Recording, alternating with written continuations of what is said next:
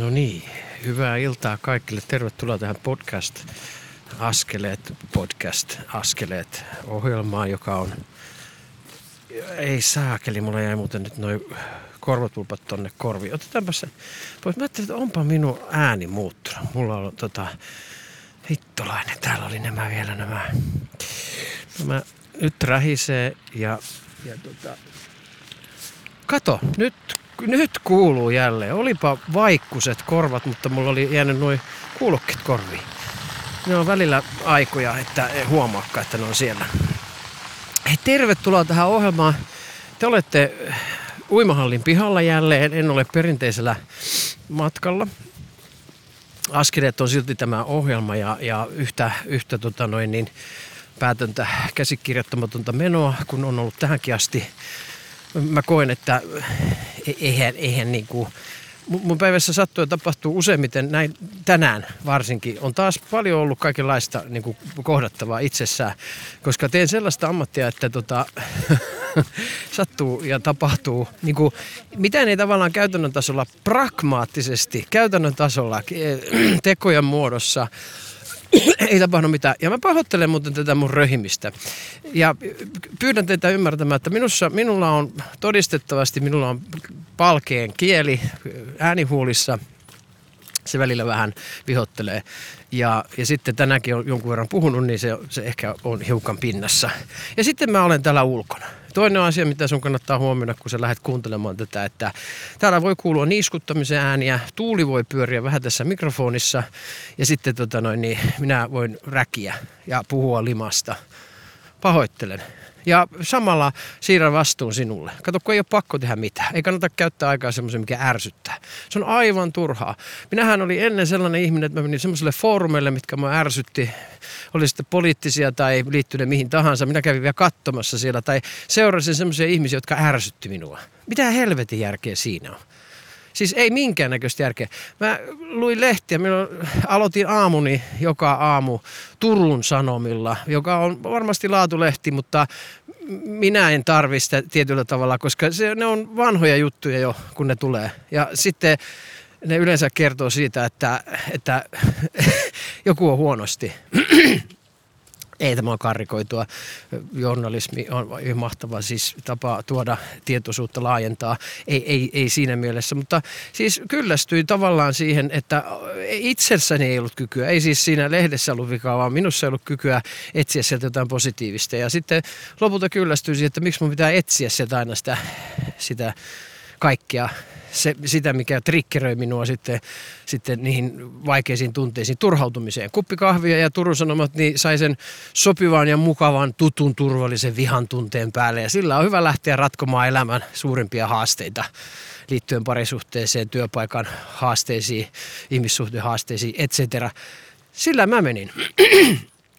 Ja, ja tota, kunnes mä joudun niin miettimään sitä, että okei, okei, okei, okei tavallaan niin kuin normaali mies, normaali miehen pitäisi, tämä siis normaalit hyvin, hyvin suurilla sormilla, kaksi e- etu- ja keskisormi tekevät eh, lainausmerkit ilmassa juuri tällä hetkellä, niin, niin tota, pitäisi lukea lehti. Lehti on sellainen, mikä pitää lukea aamulla, jotta tietää, mitä maailmalla on tapahtunut. Tota, nyt tulee vaikea juttu ja teidän ei tarvitse tätä hyväksyä, mutta tämä onkin mun ohjelma, missä mä voin tota noin, niin kertoa, mitä minä teen ja mitä minä ajattelen. Mä oon nyt ollut seitsemän vuotta suurin piirtein ilman aamulehteä. Ja nyt mä heitän vaikea, nyt tulee, nyt tulee paha juttu. Siis en voi sanoa, että en olisi koskaan lukenut, koska minähän joudun jossakin kohtaa, kyllä jotakin uutisia tulee minunkin tietoisuuteen läpi, mutta, mutta me aivan pihalla su, suurimman osa ajasta siitä, että mitä maailmalla tapahtuu. Mutta mä heittäisin tähän nyt vakavan, vakavan, va, va, va, vakavan väitteen siitä, että mun älykkyys ei ole vähentynyt, eikä mun tietoisuus ei ole kutistunut vaan itse asiassa mä luulen, että mulla on käynyt päinvastoin. Mä en kuormita itteni päivittäin asioille, jotka ei ole millään tasolla minun niin kuin käsissäni. Ja sitä on mun mielestä se pelolla, pelolla niin kuin myyminen, että sillähän saadaan ihmiset ostamaan. Ne on niitä klikkejä, mitä me tarvitaan sitten, tai he tarvitsevat, tai kuka tahansa tarvii. Ja mä en oo siihen halunnut lähteä enää mukaan. Minä boikotoin lehtiä, jotka myy pelolla. Ja tämähän on vaikeaa, koska ensinnäkin a, ihmiset täytyy tunnistaa omaa pelkonsa ensiksi ennen kuin se voi tehdä jonkinnäköisen arvion siitä, että voiko joku aiheuttaa hänessä pelkoa. Koska pelko on tunne, pelko on kehollinen tunne. Ja pelko on yleensä sen päälle rakentuu viha. Että jos minä luen nyt joka aamu tuossa Venäjän uutisia ja sodan, sodan uutisia ja lasken, lasken rintamapäiviä, niin pelko nousee. Ja kun pelko nousee, niin viha nousee siihen päälle. Se on hyvin yksinkertainen kaava. Ja mulla se oli aina niin. Ja minä en voi siihen vaikuttaa. Sitten kun tulee joku konkreettinen tilanne, että mun pitää äänestää jonkun asian puolesta tai vastaan, niin silloin mun täytyy tietysti ehkä, ehkä jos mä haluan olla valveutunut kansalainen, niin mun täytyy niin kuin oma ääneni tuoda tämän, tämän yhteiskuntarakenteen käytettäviksi. Mutta sitä ennen niin I can really shut up. Että mä voin olla ihan rauhassa. Jos en mä ole siellä niin kuin kentällä toimimassa, ja mä olen päättänyt, että mun kenttä on joku muu, Mä oon traumakentällä. Mä olen ihmisten haasteita ihan muista asioista ratkaisemassa. Ja varmasti mä liityn jollain tavalla politiikkaankin, että, että kun ihmiset osaa olla enemmän itsensä kanssa ja tietoisia omista tunteistaan, niin ehkä ne ylilyönnit on niin kuin vähäisempiä. Niiden tarve on ainakin vähäisempi. Koska se ylilyönnin tarve, se voimakkaan tunneilmaisun tarve tulee siitä, että mä en ole tietoisessa yhteydessä, yhteydessä itseeni. Rakkaat ihmiset, eh, en, en halua millään tavalla tota noin niin, viitata siihen, että, tai tuoda esille sitä, että minä olisin jollain tavalla päässyt eroon siitä, että minulla on voimakkaita tunteita. Si- siitä, siitä ei ollenkaan kyse. Mulla tulee niitä edelleenkin. Mutta mä puhun resilienssistä. Se resilienssi on sitä, että mä pystyn palautumaan helpommin niistä vaikeista tunteista. Mulla on työkaluja, miten mä tuun sieltä tunteista pois. Ja sitä on mun mielestä tämä kaikki oleminen elämässä, toipuminen. Se on se CPTSD, siitä mä oon aikaisemminkin puhunut. Se on rakenteellinen trauma ja se on yleensä kuormitustila, eli rakenteellinen trauma tarkoittaa sitä, tai rakenteellinen posttraumaattinen stressihäiriötila, kehitykseen liittyvä posttraumaattinen stressihäiriötila. Kun mulla tulee paljon asioita, kuormittavia asioita, niin sitten minulla on vaara revetä liitoksistani. niin, niin tota, siitä mun pitää katsella. Minä vähän pelästynyt, kun tulee auto vastaan. Mun sympaattinen hermosto reagoi millisekunnin verran, kunnes mä tajusin, että minähän voin hypätä keskeltä autotietä pois ja tulla tähän reunaan. Se on mulle, se on ehkä järkevämpi ratkaisu, kun lähtee kohtaamaan tuo auto. Kohdataan tunteet mieluummin. Joo, mutta tänään on rakkaat ihmiset ollut, ollut tota mun ensimmäinen 2023 niin virallinen asiakaskohtaamispäivä. Ja tota, sehän, on, sehän on mennyt oikein hienosti. Minä olen, minä olen ylpeä siitä, että minä saan tehdä ihan mahtavaa työtä. On herännyt jotakin vastatransferenssitunteille, tunteita, eli tarkoittaa sitä, että minussa on herännyt jotakin vastustusta, ja, ja se on, se on semmoinen, mikä minun täytyy itsessäni tunnistaa, mutta olen hyvin ne tunnistanut itsessäni tänään, ja, ja on ehkä, ehkä joutunut tietyllä tavalla niin, niin palauttamaan itteni jossakin kohdissa siihen, että hop, hop, hei, että sä ootkin nyt täällä, tässä näin, että, että ei ole mitään hätää, että tätä asiaa ei tarvinnut saada muutettua. Ja tämähän on hauskaa sinänsä, että Mä tänään niin pohdin tuossa, että, että mitä ihmiset hakee. Minulla oli tänään yksi konsultaatio ja, ja kysymys kuuluu mulle, että mitä, mitä mä tarjoan? Sehän on niin kuin se, varsinkin kun tullaan bisnesmaailmasta, niin se kysymys on aika usein siinä, että mitä minä tarjoan? Mitä minä voin antaa? Ja tämä on hirveän vaikea kysymys, että jos mä lähden niin kertomaan, että mitä mä annan. Koska mä en ole siinä psykoterapia viitekehyksessä, siinä Kelan, Kelan tota, terapiakehyksessä, niin, niin mun täytyy tietyllä tavalla, miten mä sen kauniisti sanoisin, mun täytyy tietyllä tavalla niin kuin myydä itseni. Siis myyminen on väärä sana, koska ei mua kiinnosta se. Ei, ei mua kiinnosta myyminen. Ei mua, mua kiinnosta se myyminen, mutta se kuulostaa myymiseltä, koska mä tiedän mistä mä puhun ja mulla on siitä oma kokemus. Ja tänään yksi mies sanoi, että kyllä tosi, tosi hyvin sä myyt ton jutun. Ja kun mä sanoin, että mä en kyllä myy mitään, että mä puhun siitä, että minkä mä oon itse kokenut ja mitä mä itse teen ja mikä toimii mulle. Tämä ei tarkoita sitä, että tämä toimii sinulle. Ja tämä on nyt, rakkaat ihanat ihmiset, niin tämä on se juttu. Tämä on vähän niin kuin se, että, että jos tämä podcast ei toimi sinulle, älä kuuntele. Ei, ei ole mitään järkeä. Mutta jos tämä toimii, niin kuuntele. Ja tunnista vielä siinä, ennen kuin teet päätöksen, että mihin tämä sun vastustus perustuu. Perustuuko tämä siihen, että tämä herättää sinussa jotakin ajatuksia? Perustuuko tämä siihen, että mun artikulaatiossa, mun tavassa puhua on jotain sellaista, mistä sä et pidä? Ne on hyvä, ne on hyvä pohtia. Ne on, ne on tärkeitä kohtia pohtia, että minkä takia mä vastustan. Eli tämä on tämmöistä terapiamaailmaa, mitä me voidaan, tai valmennusmaailmaa, mitä me voidaan tuoda kaikkiin meidän kohtaamisiin. Olen työpaikalla mun työyhteisössä, niin mä mietin, että miksi mä vastustan tätä. Mikä on tämä niinku juttu? Minkä takia mä olen siinä kohdassa, että mä en haluakaan tämän ihmisen kanssa tehdä töitä? Mikä on tämä vastustuksen juuri? Ja tämähän on joka päivä niin kuin mun, mun työssäni. Me tehtiin tänään esimerkiksi sessio yhden asiakkaan kanssa, jossa mä tunnistan sen vastustuksen. Se, se vastustus on tavallaan sitä, että se keho ei anna tuntea mitään. Uskottakaa, että älkää rakkaat ihmiset, niin hirveän monella ihmisellä, joka on omassa, omassa tota, kehityskaaressaan, eli siellä lapsuudessa traumatisoitunut, niin on sellainen tiedostamaton dissosiatiivinen osa. Ette uskokaan, kuinka yleistä se on. Ja kun meillä on tämmöinen järjestelmä, joka ei usko tavallaan siihen, että, että meillä olisi persoonallisuuden selkeitä osia. Puhutaan enemmänkin minätiloista, vai puhutaan niin tämmöisistä suojaosista ja, ja persoonallisuuden osista. Mistä mä puhun? Mistä mä, mä niin puhun ihan selkeästi siitä, että meillä on ihan selvästi osia, me olemme osiemme summa. Ja jos me halutaan elää niin kuin sovussa itsemme kanssa, niin meidän pitää oppia tuntemaan ne osat. Ne Jungi puhuu varjoista, et cetera, että en mene niihin enää. Mä oon niin monta kertaa tässä ohjelmassa jo tämän askeleet ohjelman aikana jo puhunut näistä, mutta mä haluan edelleen korostaa sitä, että meillä on osia, jotka vastustaa tiettyjä asioita. Ja tämä onkin tricky, että ei ihminen, kun se tulee vaikka mulla, tai se menee ihan mihin tahansa, ei ihminen mene yksin kokonaisuutena. Ei semmoista ihmistä ole mulla on esimerkiksi sellainen, niin kuin, mä pystyn aina tuohon matkustaminen on sellainen, että, tota noin, niin missä mulla niin kuin avautuu, avautuu niin kuin monet osat. Ja no, kiintymyssuhde on tietysti toinen, mutta en lähde nyt jaksa lähteä tänään kiintymyssuhdetta perkaamaan, koska se on niin, se on niin iso se mun trauma, traumakokemusmaailma siellä ja siinä on niin monta fobiaa, mutta puhutaan nyt vaikka siitä, että että mitä tapahtuu, kun mä lähden vaikka lentokentälle, että kuinka monta, millaisia osia mulla siellä on. Mullahan on semmoinen innostunut osa, joka on niinku, se on kaiken uuden äärellä, se on, se on niinku innoissaan siitä, että vau, että nyt mä pääsen jonnekin. Ja se on hirveän innoissaan varsinkin silloin, kun ennen kuin reissu alkaa. Et tänäänkin mä jo aloin melkein katsomaan niinku ensi kesän matkoja. Että ei mulla hirveän monta viikkoa edeltävästä matkasta ja mä mietin silloin kun mä tulin, että nyt saa kyllä vähäksi aikaa riittää, että olihan tämä nyt taas semmoinen kokemus tämä Marokko.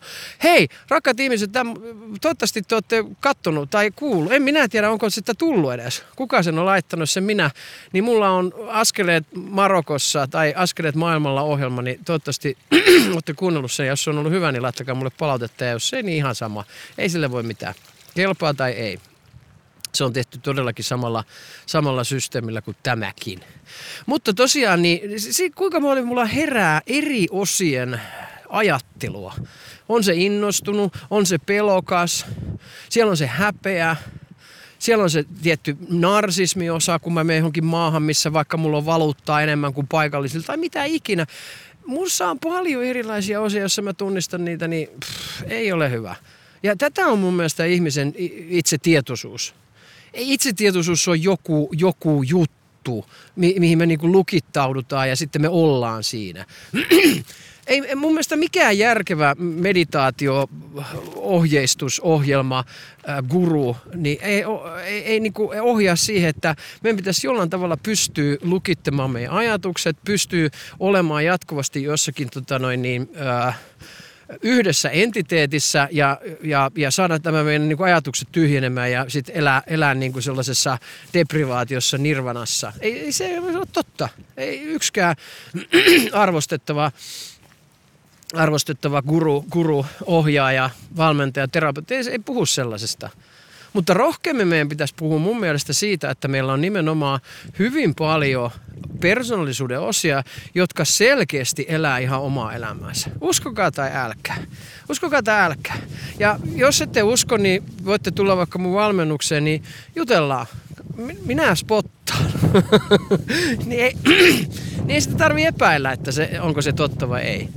Mutta toki eihän itsensä kieltävää, niin eihän se myönnä yhtään mitään. Me tiedetään, että aina kun mä oon esimerkiksi mun kiintymyssuhteessa, niin intiimissä ihmissuhteessa, tai jos on ollut, niin aina jos mä oon ollut niin kuin väärässäkin ja tehnyt niitä omia konnuksia, niin kyllähän mä oon se yrittänyt selittää pois. Minähän kiellän oman itseni helposti. Ja tämä kieltämisen tila oikeastaan murtuu siinä vaiheessa, että mä alan tulee tietoiseksi siitä, että mitä mun päässä liikkuu. Mä yritin tänään yhdelle asiakkaalle selittää sitä, että merkittävä kohta meidän tietoisuuden muutoksessa on se, kun meillä tulee tauko. Ensimmäinen tauko tulee siihen jatkuvaan ajatusvirtaan, joka on siis ihan lähestulkoon hallitsematon, siis se koko ajan ohjaa meitä. Mä puhun tämmöisestä manageriosista, ne on joko kriittisiä osia tai ne on ihan manageriosia per se, eli puhtaimmillaan, eli ne jatkuvasti vaan ohjaa tekemistä, eli tämmöinen suorittajaosa ja sitten siinä semmoinen kriittinen osa, eli, eli vihalla ohjautuva osa, semmoinen vaativa, vaativa osa. Niin tota, kyllä, kyllä, kyllä kyllä se on niinku hurjaa, että jos, jos, jos nämä saa mellestä, niin kuin mullakin mellesti niin kuin ensimmäiset 20-25 vuotta. Siis nehän mellesti sen takia, että niiden osien kanssa mä pystyin eniten pakenemaan tai menemään karkuun. En voi sanoa, onko paeta, mutta siis niin kuin mennä etäälle omista, kun en mä toki voi itteni karkuun mennä, mutta niin kuin luulin meneväni karkuun karkuun eh, niin tota, näiden osien avulla. Eli mä pystyn näiden osien avulla säilyttämään sen, sen tekemisen. Ja tätähän on esimerkiksi ADHD. ADHD on jatkuva sympaattisen hermoston tila, missä mä koko ajan tämä psyykkinen puoli, tämä psyykkinen rakenne ohjaa mua jatkuvasti liikkumaan tekemään. Ja jos mä rauhoitan mun kehoa, niin usein mun mieli rauhoittuu myös. Ja tää oli se, mä olen todella. Nyt tänään on tätä tätä köhää. Toi on toi, toi, on toi palkeen kieli on taas vähän ärtynyt, kun mä oon puhunut tänään jonkun verran. Ja ollut sitten ihmisten kanssa. Mutta tota, nimenomaan, eli, eli, eli nyt kadotin, kadotin hetkellisesti kaiken, koko, koko elämäni. Mutta joo, niin mitähän mä olin sanomassa?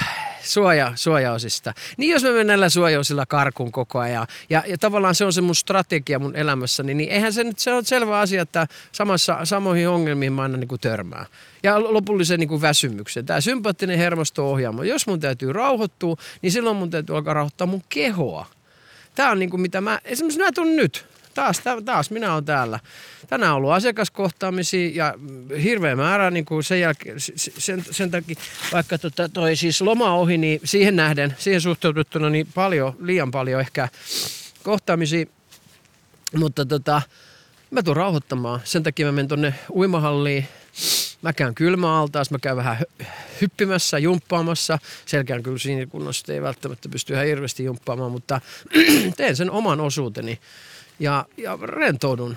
Mä rentoudun ja otan, otan niin kuin, tilaa ja aikaa itselleni. Ja se on kyllä niin kuin, ihan äärettömän tärkeää, jos mä aion, mä aion tota, no, niin, tässä ammatissa näillä vastatransferensseilla niin pystyn olemaan ja ottamaan ihmisiä vaikka huomenna vastaan. Että kyllähän mun täytyy olla tämmöinen purku. Te olette nyt rakkaat ihmiset minun, tässä on tota, terapiakanavalla. Te kuuntelette ja, ja tota, saatte leikkiä siellä keittiöpsykologeja, mitä te olettekaan, haluatte olla. Ja kuuntelette ja tuotte muistiinpanoja, että semmoinen on tuo Jussi ja tuossa on tota ja tuolla on toi suojaosa nyt meneillään ja että mitä, mistä toi taukoamaton puhe oikein tulee. Minä olen vaikka tuosta taukoamattomasta puheesta tässä, jos tuli ihan ensimmäisenä tähän mukaan ensimmäistä kertaa, niin eihän tämä, tämä ei niin kuin toimi tavallaan tämä öö, Tämä systeemi ei toimi ilman taukomatonta puhetta. Mä oon testannut se kerran, enää en testaa. Viisi sekuntia, jos olet hiljaa, niin on hirveän tylsää niin tämä juttu. Että kyllä tämä perustuu siihen, että minä puhun ja mä puhun sen, mikä vapaalla assosiaatiolla, mikä mun päästä tulee ulos. Mutta että mä tarviin näitä rentoutumisen kohtia. Ja sitähän mun elämä on. Jos joku ajattelee, että tämä on jotain glamouria tai jotain ihan älyttömän hienoa, niin kuin, että, että jatkuvasti sä oot jonkun trauma äärellä ja, ja, ja tota noin, niin, siinä olisi jotain niin kuin hienompaa kuin itse elämässä, niin huha, hei. Kyllähän tämä on niin kuin sellainen palvelu. Tämä on vaativaa palvelutehtävää ja mä oon ihan ylpeä siitä, että mä oon, mä oon löytänyt sen, sen, sen että, tota, että mun elämä, kun se oli ennen, oli halu olla jatkuvasti jossakin nautinnossa ja etsiä itselle, itselle jotakin niin kuin hyvää, niin kyllähän mä oon niin kuin ylpeä siitä, tämä matka ja rakkaudelle ja Jumalalle kiitos siitä, että mä oon se, semmoisessa kohdassa, että mä musta tuntuu siltä, että mä nyt palvelen muita ihmisiä.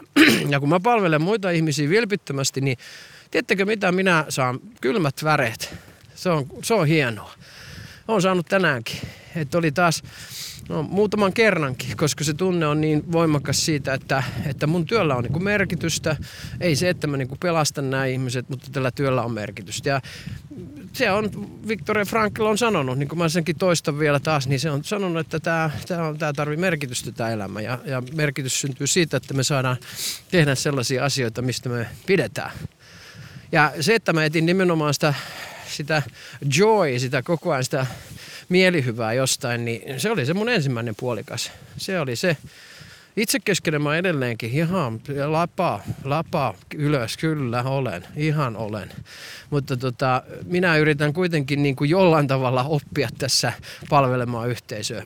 Ja ehkä se on tämmöinen yritysmaailma sitten se, missä mun ei tarvitse ihan pistää tota munkkikaapua päälle ja lähteä kerjäämään ja sitten levittää tätä rakkauden sanomaa tuolla kirjaston kulmalla öö, märät, märät viitat vesilammikoissa loiskuen, niin tota, eh, ehkä, ehkä mun ei tarvitse sitä tehdä, vaan mä voin niin tehdä tämän yrityksen kautta, että minä saan tästä elinkeinon, ei mitään hirveän laajaa, leveätä, saan ihan riittävästi, mutta sitten pystyn auttamaan. Mun mielestä se on järkevää. Minä mietin, että lähdenkö munkiksi.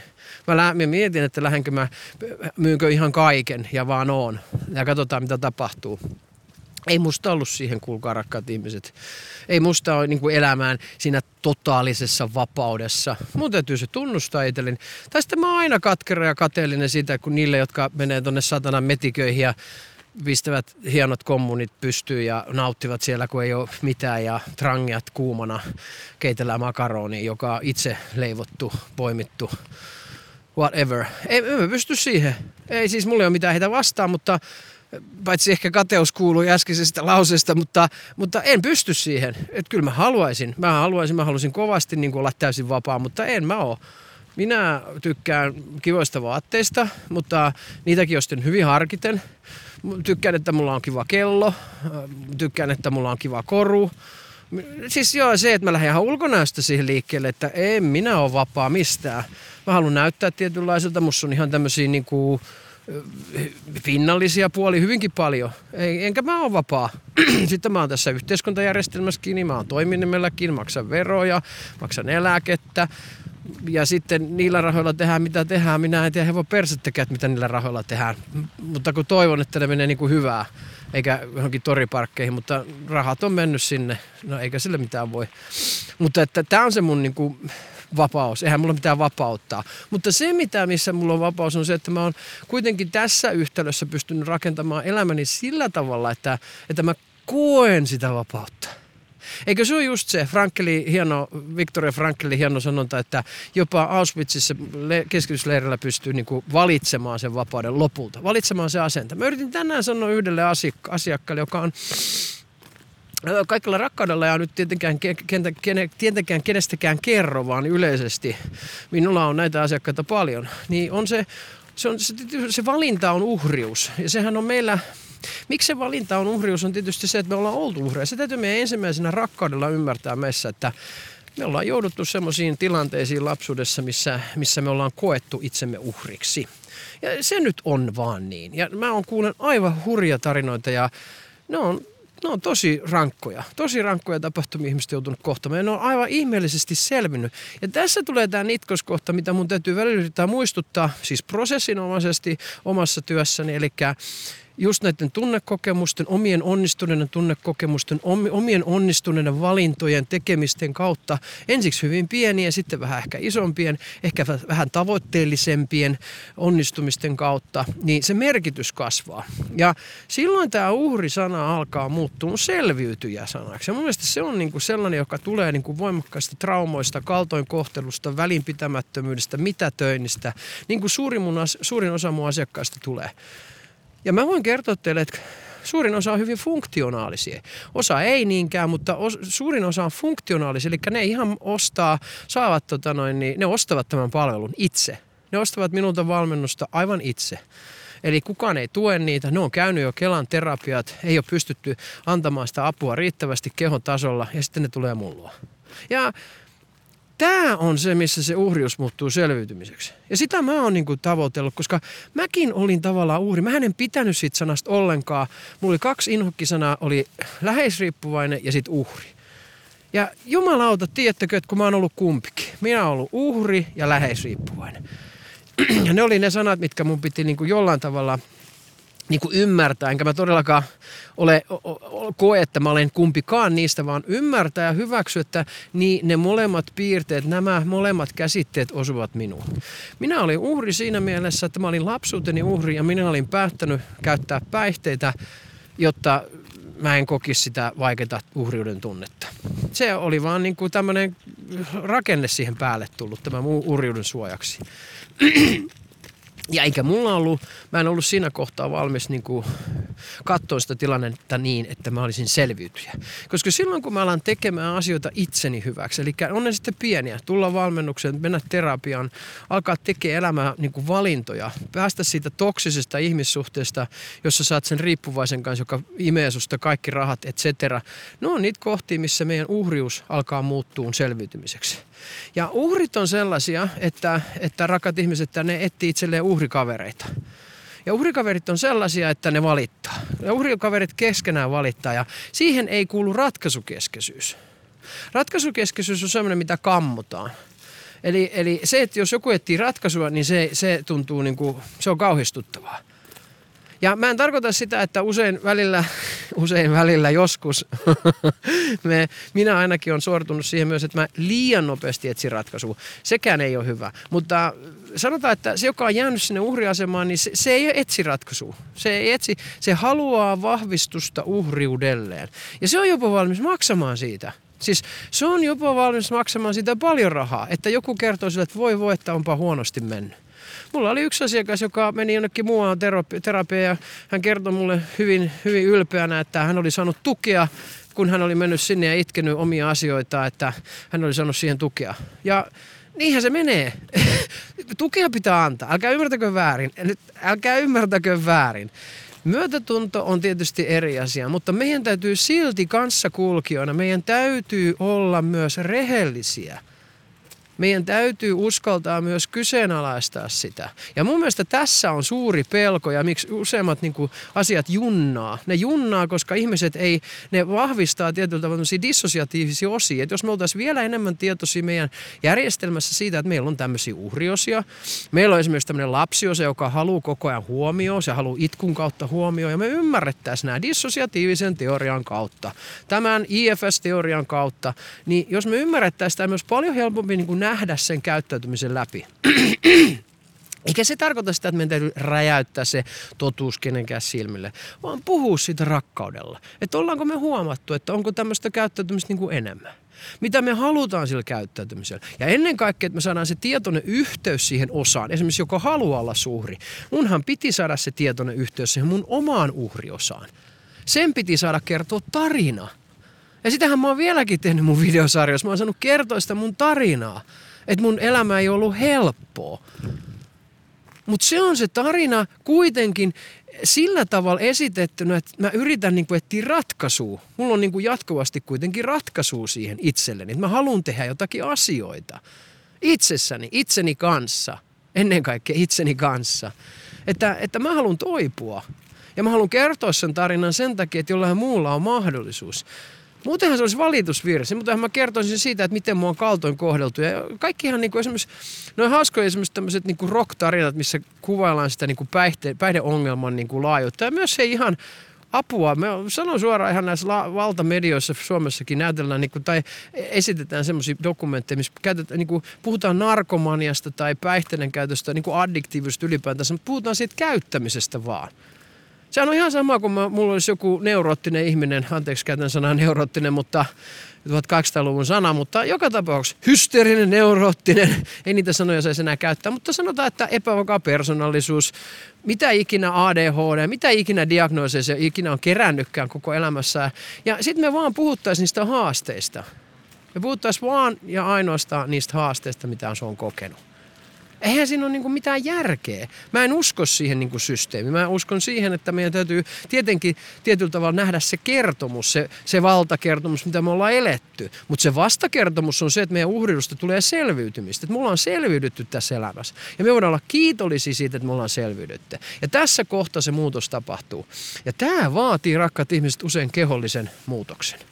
Tämä vaatii kehollista vakautumista. Tämä vaatii sitä, että me mennään sisälle niihin kehollisiin tuntemuksiin, jotta me saadaan yhteys siihen, että minkä takia meidän täytyy pitää tätä uhriosaa yllä.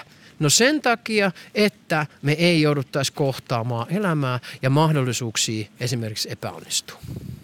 Koska se, ei, se, se uhrius suojelee sen täyden potentiaalin mahdollisuudelta. Tämä uhrius on vähän sama kuin itse sabotaasi tai nämä voi toimia yhdessä. Ja tätä elämä on usein ennen kuin me tullaan siihen pisteeseen, että ei hitto, en mä uhri. Mä oon selviytynyt, mä haluan tehdä tälle asialle jotain. Ei niin, että nyt, nyt tänään, vaan pikkuhiljaa. Rakkaudella. Tänään oli tämmöinen paatoskerta. Minä toivotan sulle aivan huikeaa päivää, iltaa, aamu, missä sä ikinä ootkaan ja missä sä kuuntelet tätä. Olen kiitollinen tästä työpäivästä. Minä rakastan tätä työtä ja on, on ihana mennä nyt uimaan.